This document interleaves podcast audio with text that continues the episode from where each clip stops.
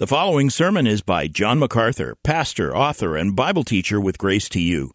If you've never contacted Grace to You, we want to send you a free booklet by John titled Defeating Discontentment. It gives you seven practical principles that will help you face setbacks and difficult circumstances and experience contentment even when life turns upside down. Request your free booklet titled Defeating Discontentment by writing to defeating at gty.org. That's defeating at gty.org. This offer is good in North America and Europe through June 2024. And now, unleashing God's truth one verse at a time, here is Grace to You Bible teacher John MacArthur. It's a great joy this morning to return to the Gospel of Luke. I have to stay with this, or we will all go to heaven in chapter 3. There is uh, so much here. I, I, I also want to tell you, folks, as we go through chapter 1 and 2 of Luke, you really can't hurry. When we get a little past this inaugural section of the arrival of Christ and get into his life and his teachings, we will deal with a little more familiar teaching and we'll move a little more rapidly. But this great event recorded in chapter 1 and 2 demands such careful, thoughtful scrutiny I want you to know I, I can't be in a hurry and do justice to the greatness of divine truth. This morning we're going to find ourselves in Luke chapter 1, uh, beginning at verse 26. Before we actually read the text, a little bit of background. Throughout the nations of the world, there are holidays. We're in the process of recognizing one over the weekend that our nation has designated as Martin Luther King Day, in which we remember the birthday of the freedom fighter, as we might call him. Uh, nations have days like that. There are, there's Independence Day, there's President's Day, and other nations have specific days, and generally they are used to commemorate certain people or events that are historic. The populace of the nation recognizes the historical significance of such commemorations. Surely the most widely shared commemoration across the world involving more people and more nations than any other holiday celebration is Christmas. It transcends national history, and it goes everywhere where Christianity has ever been. Though it is the most widely celebrated around the world, in many ways it is the least understood. All the holidays and all the celebrations and all the commemorations of people and events across the globe take note of human events, human beings. Christmas commemorates a divine person and a divine event. We're not remembering what a man has done or what men have done, but what God has done. This is not a celebration of human history. This is not a recognition of human achievement. It is a recognition of a marvelous, miraculous, divine accomplishment. Christmas celebrates the most monumental event and the most monumental person in the history of the world. Christmas is all about the eternal sovereign creator God of the universe coming to earth, coming into the earth of his creation as a human being to live among his creation as one of them. The child of Christmas was God in human form, born as a baby, living as a man. The story begins in verse 26.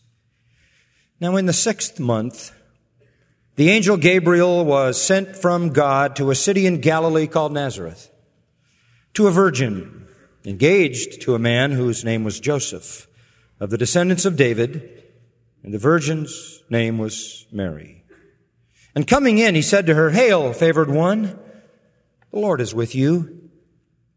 But she was greatly troubled at the statement and kept pondering what kind of salutation this might be.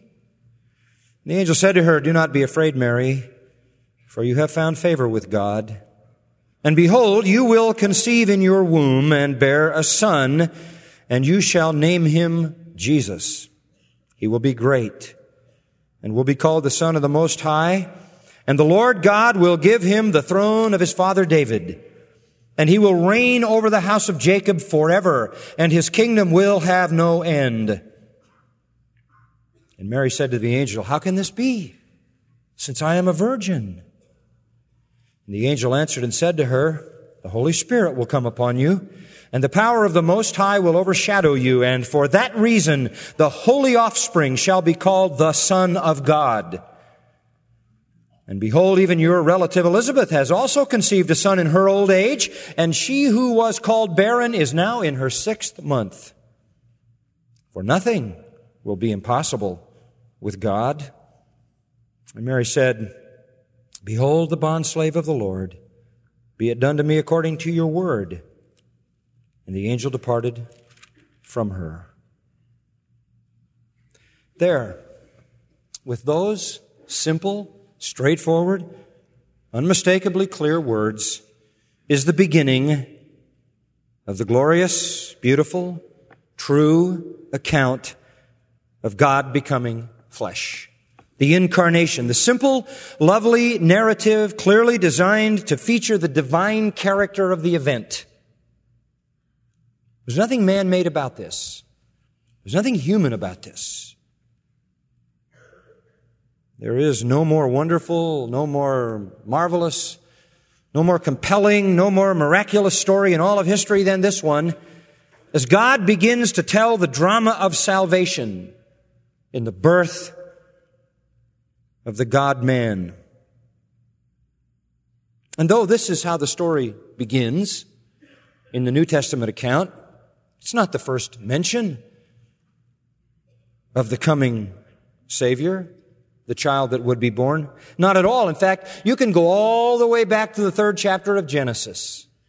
Genesis chapter 3, you know, is where the fall of man is recorded living in the garden in the paradise of God, Adam and Eve enjoying the full blessing of God and holy innocence fell into sin and immediately upon that sin they were cursed as was the whole human race. Genesis chapter 3 verse 15 comes a promise that there will come a seed of the woman. A woman has no seed, man has a seed, but there will be a woman who will have a seed she will bear a child who will bruise the serpent's head.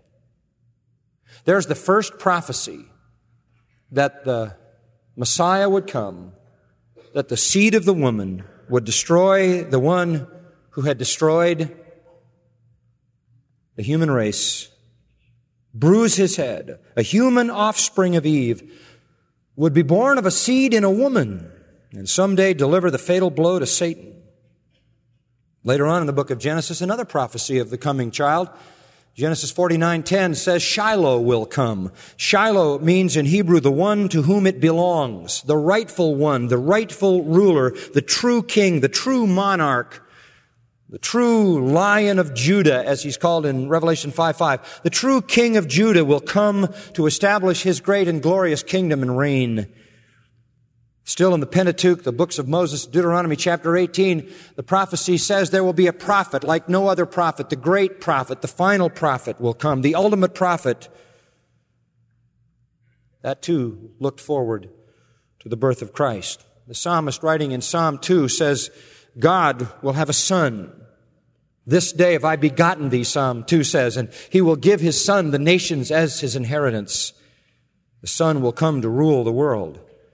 Isaiah the prophet said in chapter 9 that a child would be born, a son would be given, and the government of the world would be upon his shoulders, and his name would be called Wonderful Counselor, the Mighty God, the Father of Eternity, the Prince of Peace. Of the increase of his government, his kingdom, there would be no end upon his scepter would come all authority, and he would rule forever. Daniel chapter 2 verse 45, all through chapter 9, particularly verse 26, looked at the coming Messiah, the coming King, the coming anointed one, the coming monarch who would establish his glorious kingdom. Isaiah, the prophet also in chapter 53 of that great prophecy saw the coming child as one who would be a suffering servant. He said on him would be laid the iniquity of us all. He would bear the sins of all of us. He would be bruised for our iniquities, chastised for our peace with God. The Old Testament is filled with prophecies and promises. So much so that at the end of the Gospel of Luke in chapter 24, when Jesus, after his resurrection, was walking with his disciples, it says that he spoke to them and said, These are my words which I spoke to you while I was still with you, that all things which are written about me in the law of Moses and the prophets and all the holy writings must be fulfilled. And he opened their minds to understand the scriptures, talking about the Old Testament. And he showed them himself in the Old Testament, in the law, in the prophets, in all the holy writings. Every book of the Old Testament anticipates the coming of the Savior. Every book.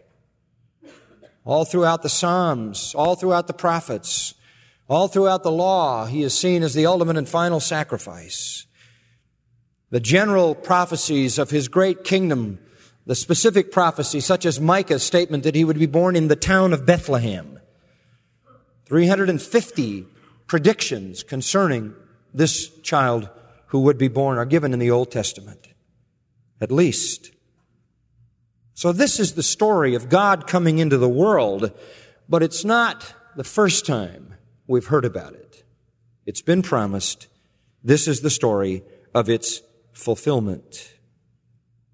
God coming into the world as a man breaks with supernatural surprise on the unmiraculous tedium of human history. It was planned before creation. It was predicted from the beginning of human history, and here it is. The hope originally awakened in that first promise in Genesis 3:15 and kept alive for millennia in the hearts of God's faithful people is about to be realized. And Luke's account emphasizes the divine character of this great event. I've read this over and over, what strikes me is the simplicity of it, the utter absence of embellishment.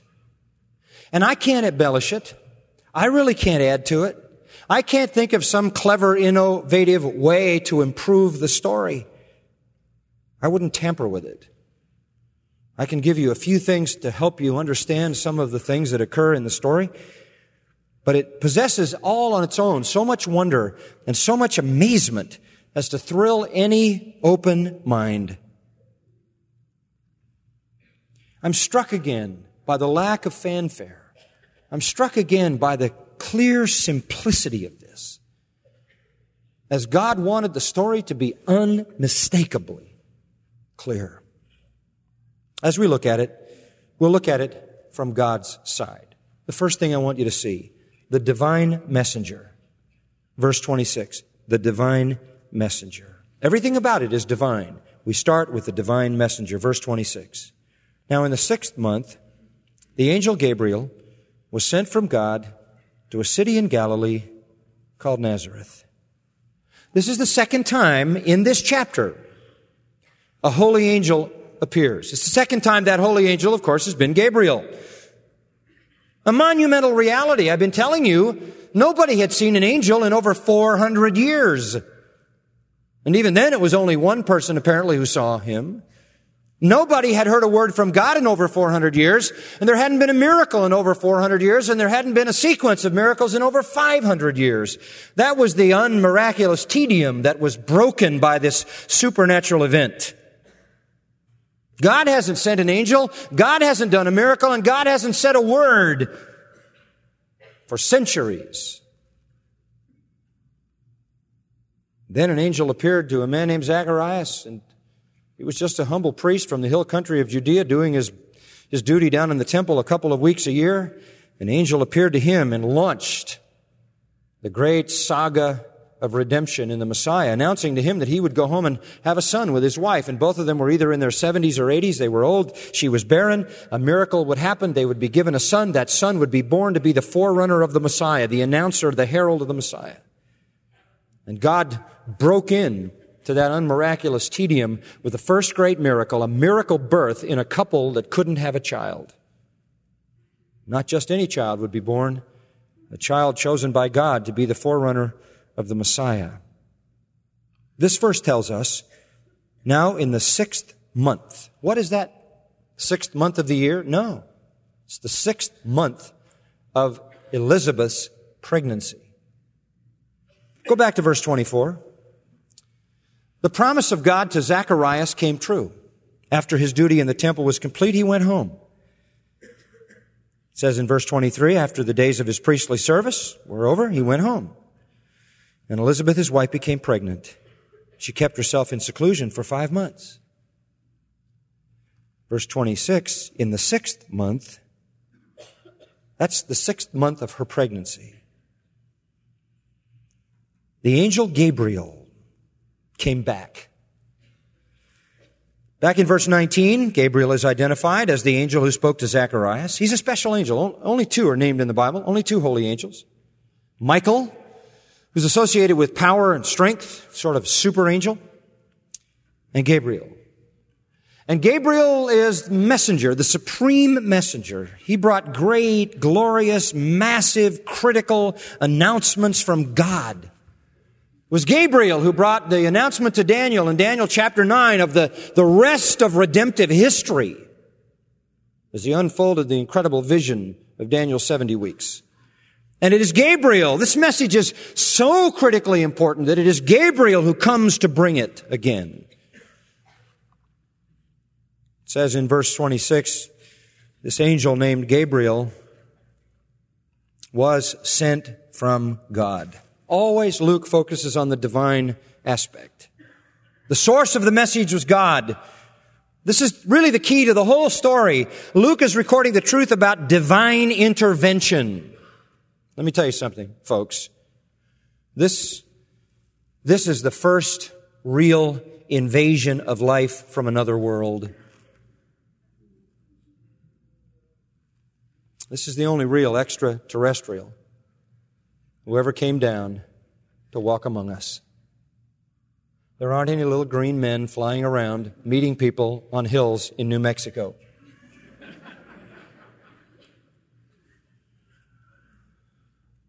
Here's the beginning of the greatest moment in human history. A moment all generations in Israel and the world have awaited. Gabriel comes with the most astounding and significant birth announcement ever made. Amazingly, Gabriel comes right from God. Back in verse 19, it says, I am Gabriel who stands in the presence of God. That's where Gabriel stands, to be dispatched by God himself to this duty. He comes down out of heaven to a city in Galilee called Nazareth. City is a stretch, folks.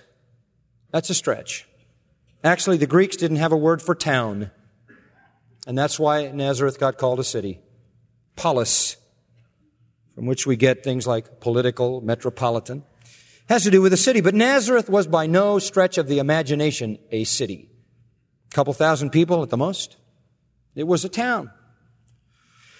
It's located for us in Galilee. You know why? Because if um, it wasn't located, non Palestinians wouldn't have any idea about it. They would ask, well, where's that? And so we're given its identification for all the world to know it was in Galilee. The area of Galilee north of Jerusalem was known to folks, of course, because it was a region. The city of Nazareth might not have been known to anybody outside Palestine if it hadn't been described as to its location. Nazareth, by the way, was very insignificant. It wasn't the seat of anything. It wasn't an important place at all. There were east and west roads that ran from Europe across the Middle East into Asia. There were north and south roads that ran from Africa through that narrow band of land called Palestine uh, to the land to the north, but all those roads missed Nazareth. It was about 60 to 75, uh, 70 miles, 60 to 70 miles north of Jerusalem depending on what point in Jerusalem you begin at, um, which was quite a ways if you're walking. It was 15 miles, still is, 15 miles west of the north tip of the Sea of Galilee and about 22 miles from the Mediterranean. So somewhere in the middle between the tip of the Sea of Galilee and the Mediterranean sits this town. Located at the very tip of the Jezreel Valley on the southern slopes of the foothills of the Lebanon Mountains to the north and it's right at the north of the plain of Esdraelon, also called Megiddo, where the Battle of Armageddon will be fought. Three mountains are famous in the area Mount Tabor, Mount Hermon, and Mount Carmel, where Elijah met the priests of Baal. That's a little geography, but I think the important thing to know is that Galilee was not the seat of Jewish culture. Galilee was not the seat of Jewish religion. Galilee was the seat of nothing, is what it was. And Galilee tended to be more Gentile in its orientation. When you get into Judah in the south and you get into Jerusalem in that area, to the north, of course, was more of the land of Israel. To the south was a vast, barren, almost uninhabitable desert except by nomads. To the east was another desert, and to the west, of course, was the sea. And so the southern part of Israel was somewhat isolated, but in the north, there was Gentile population surrounding that area. That's why it's called Galilee of the Gentiles. And it's, it's wonderful to think of the fact that when God sent the Jewish Messiah, the promised Jewish king, when salvation came first to Israel, it came in a place that was intersected by Gentiles, almost as if to say, this one will be the Savior of the world. Obscure little town. It's, it's amazing to go there. I've been there many times, and it's remarkable for its plainness. When I have a vision of, of Nazareth in my mind, I see rough little bumpy streets. This is modern Nazareth. I've been there with people working on cars stuck halfway out in the street from little garages. It's just a plain place. The only thing that makes it notable is in the middle of it is a church devoted to Mary, because it is to her that the angel came. Apart from that, it's just a plain, nondescript town, a little larger now than it was then. Further, we see the divine messenger in verse 26. Verse 27, we see the divine choice. The divine choice. Looking at this from God's perspective, the divine choice. The angel comes down from the presence of God, comes down to the region of Galilee, to the little town of Nazareth, to a virgin engaged to a man whose name was Joseph, of the descendants of David, and the virgin's name was Mary. The angel comes down and goes to one house. One house. God has chosen one person. This is the most astonishing thing. Out of all the purposes and plans of God that could have been, this is the one he chose. He came down, verse 27, to a virgin. Uh, over in verse 34, I read earlier, when she was told she was going to have a baby, she said, How can this be since I'm a virgin? She herself confirmed this. In contrast to Gabriel's first trip earlier in the chapter, when he went to bring God's message of a miracle birth to an old man, this time he comes to bring God's message of a miracle birth to a young girl. Virgin is the word parthenos. It means one who has had no sexual relation. That's exactly what it means. One who has had no sexual relation. This word is never used of a married woman. According to Roman law, listen to this, the minimum age for girls to be engaged and married was 12. That's right, 12. For boys, whom we all know develop slower, it was 14. Augustus, the uh, emperor, had set the minimum age at 10. That would be the age for engagement. And Jewish practice basically followed that. Girls were usually engaged around 12 or 13 and married after the engagement or betrothal was over. And the reason they did that was because they therefore would guarantee their virginity. As soon as they had reached puberty, they would be engaged and then soon married.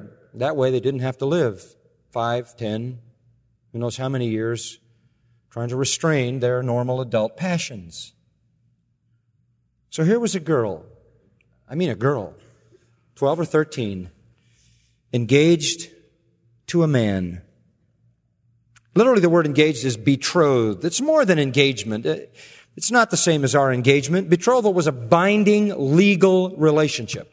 And it was arranged by parents, which is the way all marriages should be done. and not only should they be done by parents, but by grandparents as well.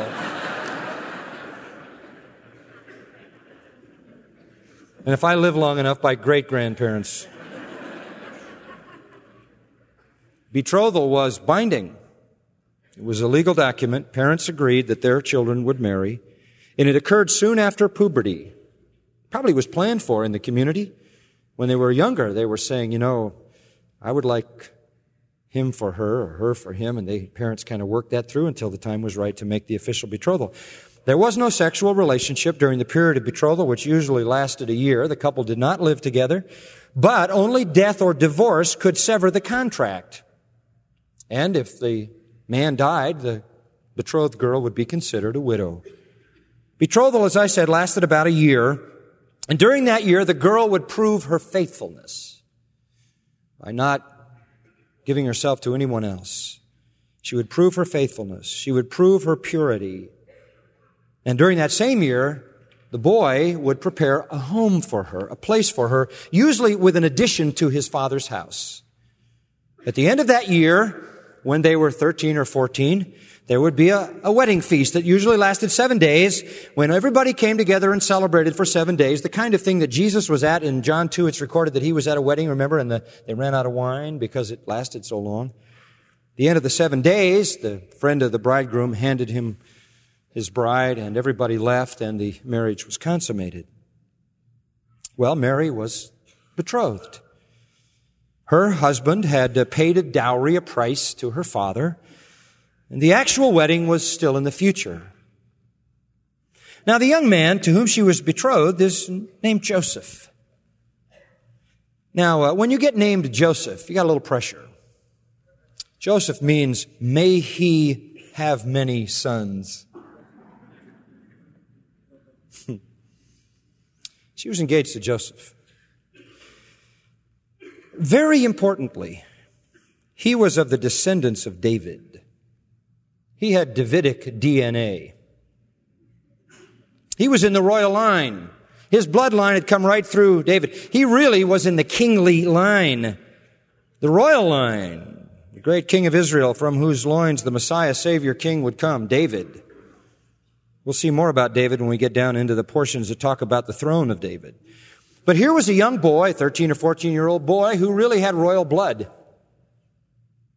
There was no Jewish king at the time. There was an Edomite king by the name of Herod who was reigning at this particular time. It was near the end of his reign, about 4 BC when these events happened. Joseph's genealogy is given in Matthew 1 to prove that he came from David. Matthew opens his gospel with these words. The book of the genealogy of Jesus Christ, the son of David. Well, if Jesus was a son of David bearing the line of David, so his father had to be as well. And even though Joseph was not his father by blood, he wasn't his natural father, he was of the line of David and passed that on to Jesus because Jesus was his son, if not by birth, by adoption, which was legally binding.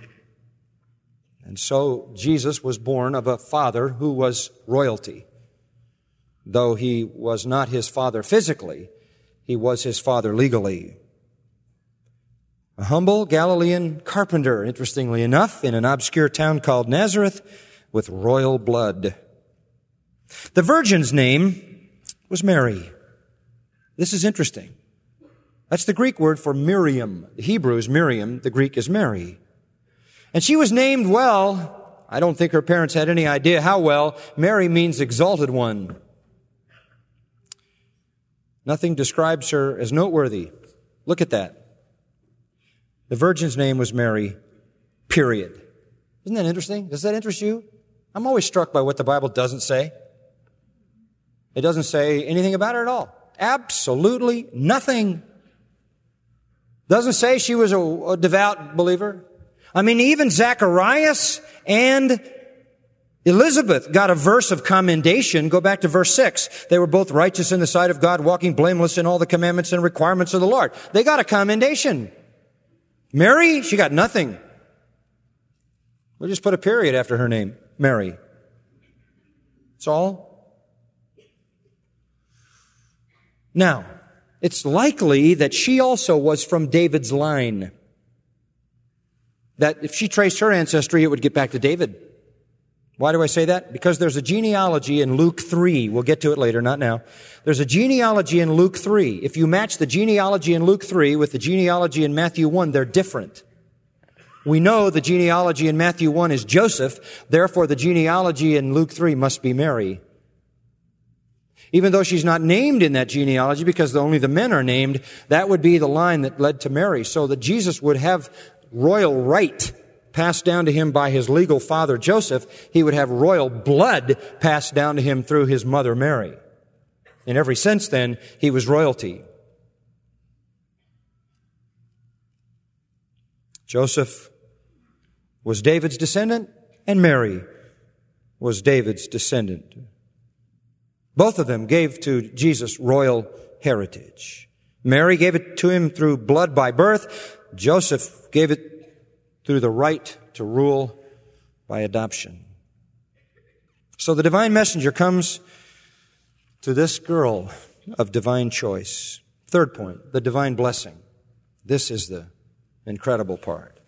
The divine blessing. Here comes the message from God. Verse 28. And coming in. Now that, I don't want to beg the obvious, but obviously she was in the house. Doing what a 12 or 13 year old girl would do, domestic duties, probably dominated by preparing food. She may have been in the house preparing food at the time. Apparently, no one was there with her. And the angel Gabriel entered the house. I like this. He said to her, Hello. That's what hail means. It's benign, really. Chaire. Hello. I mean, if, if, if an angel, Gabriel, out of the presence of God, showed up in your house and just said, hello, it would seem like somewhat of an understatement, wouldn't it? Where is the fanfare again? I love the simplicity of this. Hello. And I think maybe the simplicity of that introduction was designed to prevent panic.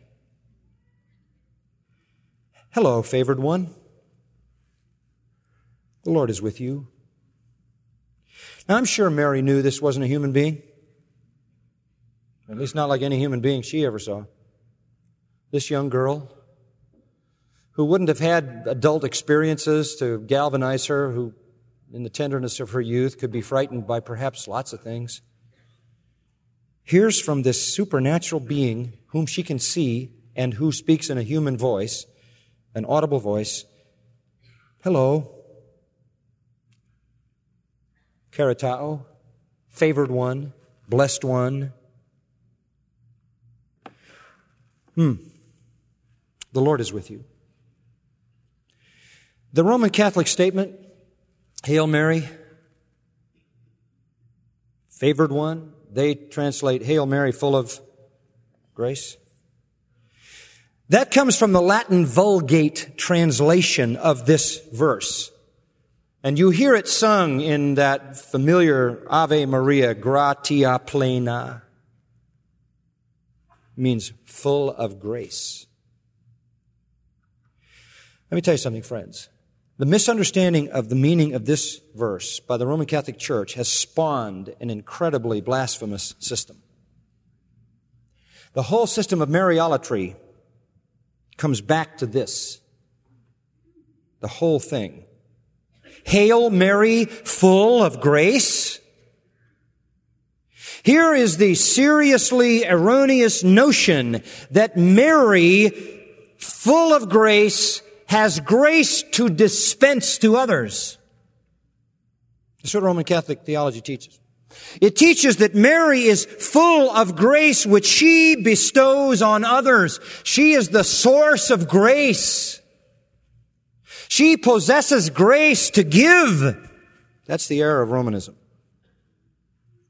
And it's the dominating theme of Catholic theology. Mary is the bestower of grace. That's not what the angel said. Mary was not the source of grace. Mary was the recipient of grace. Hail, favored one. You've been favored by God. You've been given grace by God. See, there wasn't anything worthy about her. There's no commendation here. It doesn't say, and the virgin's name was Mary, and Mary was righteous and godly and loved God with all her heart, soul, mind, and strength, and served the Lord with all her heart. And no, no, no. Doesn't say that. Just says, Mary, period, you've been chosen. Nothing about her. We don't ever know anything about her. We don't know anything about her life. But I'll tell you one thing. She is not the bestower of grace. You cannot go to Mary and receive any grace. Let me shake you a little bit. Mary can't hear the prayers of anybody. Only God hears prayers. Mary cannot hear the prayers of anyone. Neither can any other glorified saint. And Mary has no grace to give. She is not the giver of grace, she is the receiver of grace. What the angel said was that Mary was going to receive God's grace, which he would freely give her. She was highly graced. She was to be receiving the grace that God alone could give. This grace would come because he said, The Lord's with you. The Lord's with you. Now that's similar to what was said to Gideon. The Lord is with you, O valiant warrior. The Lord is with you, Mary. You're going to receive grace, divine grace. It had to be that way. It had to be grace. You know why? Because Mary was unworthy. The Lord is simply going to give you grace. And people who receive grace can be classified under one term. They're all sinners. If they weren't sinners, they wouldn't need grace. Some manuscripts add, and the New King James has it, Blessed are you among women. Uh, the older manuscripts omit that. Whether it's in or out, it's true. She was blessed. She wasn't the blesser. You don't say, Oh, Mary, forgive my sin. Oh, Mary, bless me. Mary, do this for me. Mary, plead for me before Jesus. Mary can't do that. Mary doesn't hear anybody's prayer, never has. Ever since Mary's been in the presence of God, she has known only the glories of His presence. She doesn't know anything about you or anybody else. Neither does any saint. The only one who hears prayers is God. Mary never gave grace to anybody. She had no grace to give. You can't give grace to anybody, can you? And Mary's like you. I can't give you grace. Only God gives grace. And that's what shook her to the core, verse 29. She was greatly troubled at this statement.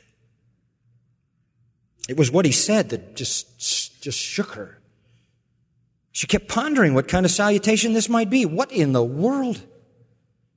This is just a little girl in a little obscure town, maybe preparing a little meal, all alone in a house. And here comes a messenger from God saying, God has graced her. And she is shaken by this.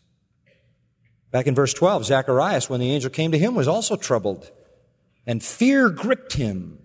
But here it's not so much the appearance of Gabriel that strikes her, although she does have fear, as we will find out in verse 30, but it's what he said that shook her. She is diatarasso. She's disturbed. She's perplexed. She's, she's confused. It's talking about a mental state.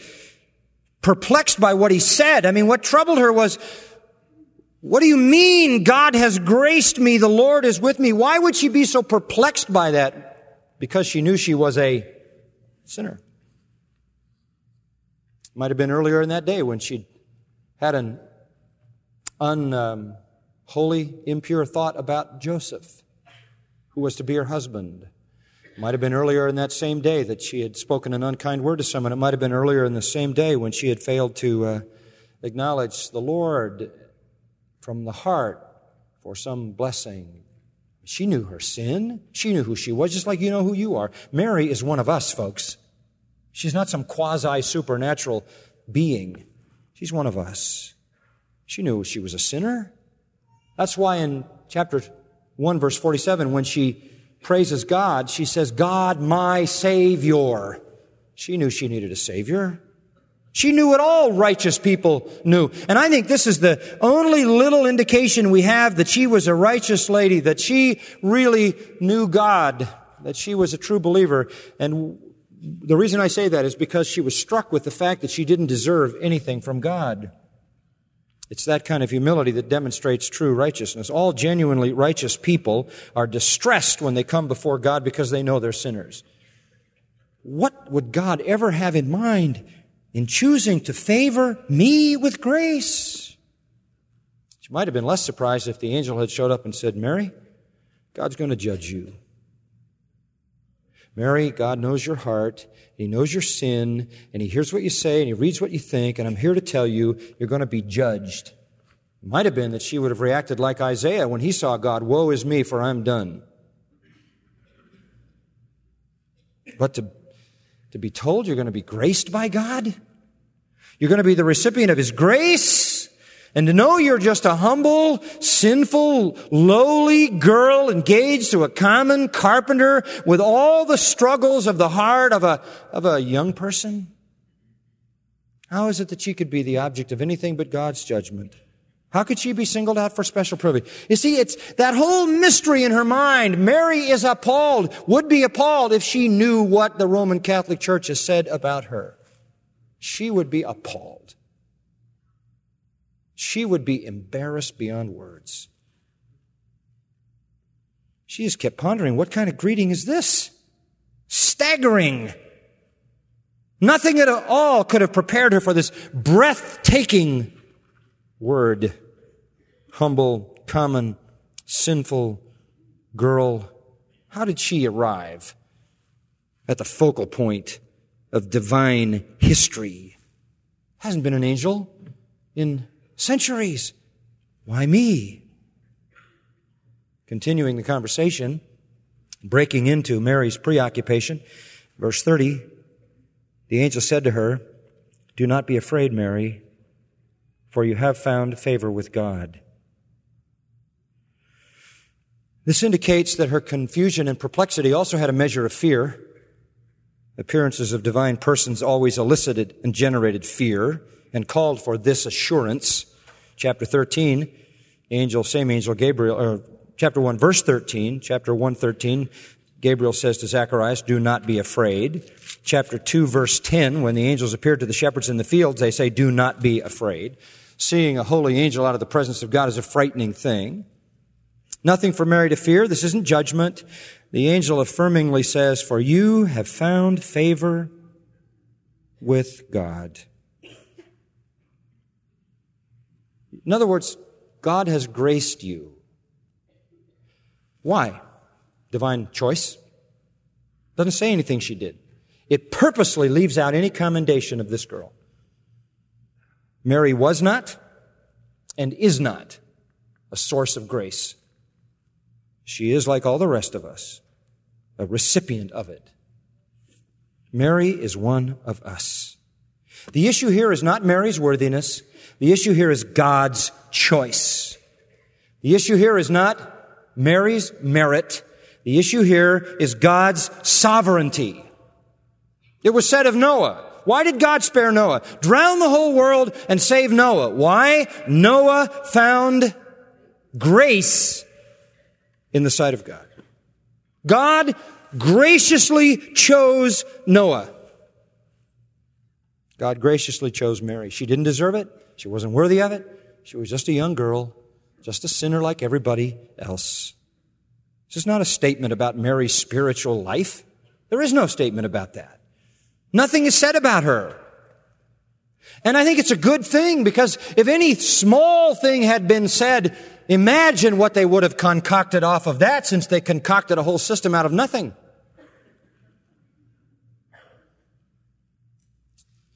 God wants us to know that this grace from God came to one of whom nothing could be said to make her worthy. Mary knew it. Later on, this 13 year old girl or so praised God. Chapter 1, verse 46. Mary said, My soul exalts the Lord. My spirit has rejoiced in God my Savior, for he has regard for the humble state of his bondslave. For behold, from this time on all generations will count me blessed. Not the blesser, she's the blessed. For the mighty one has done great things for me. And what is amazing about it is, holy is his name. How can a holy God do such great things for such a sinner as me?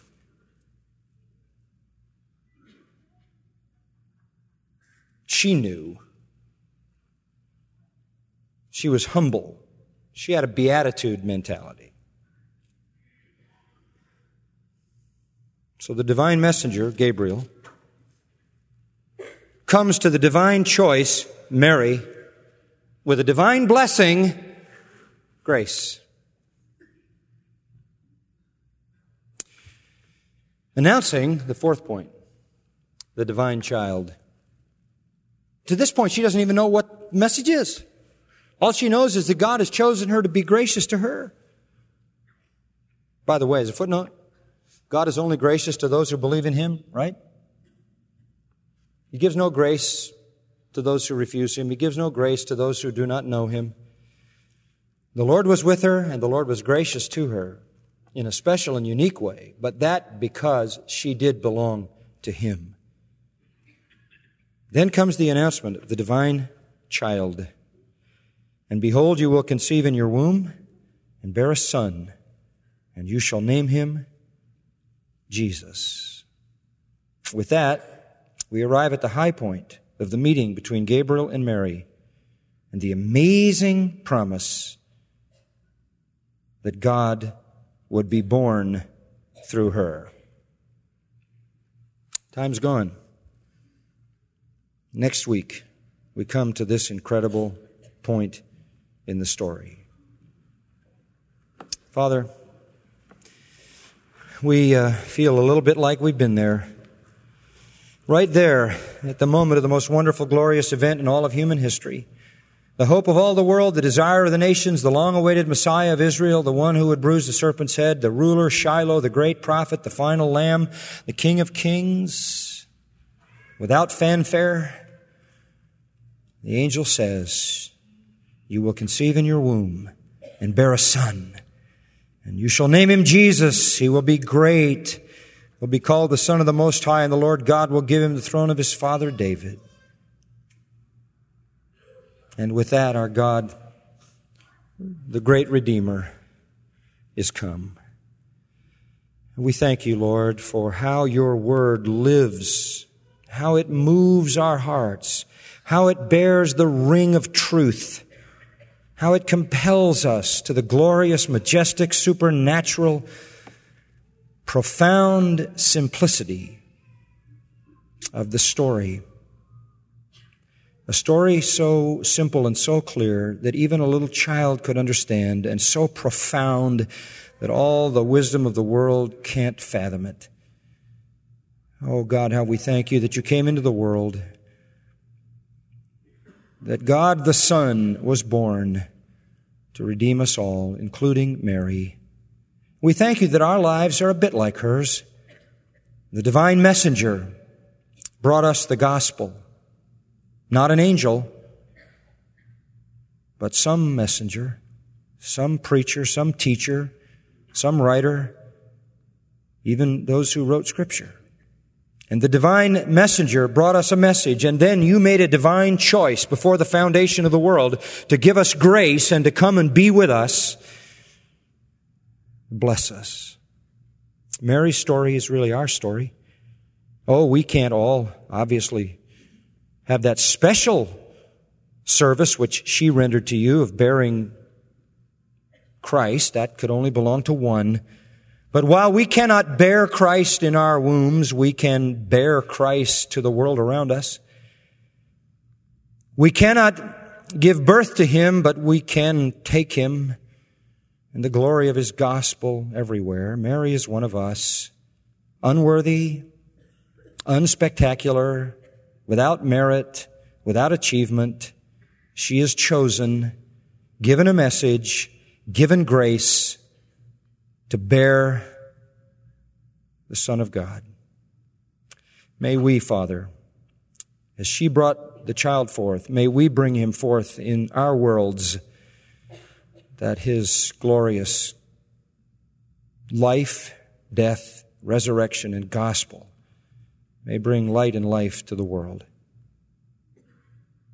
We pray in his name. Amen. You've been listening to John MacArthur, Bible teacher with Grace to You. For free access to all of John's lessons and a listing of study Bibles and books available for sale, visit Grace to You's website at gty.org. John MacArthur and Grace to You reserve all copyright protection under applicable law. Our copyright policy is available at gty.org and it includes instructions for and limitations on duplicating this digital file.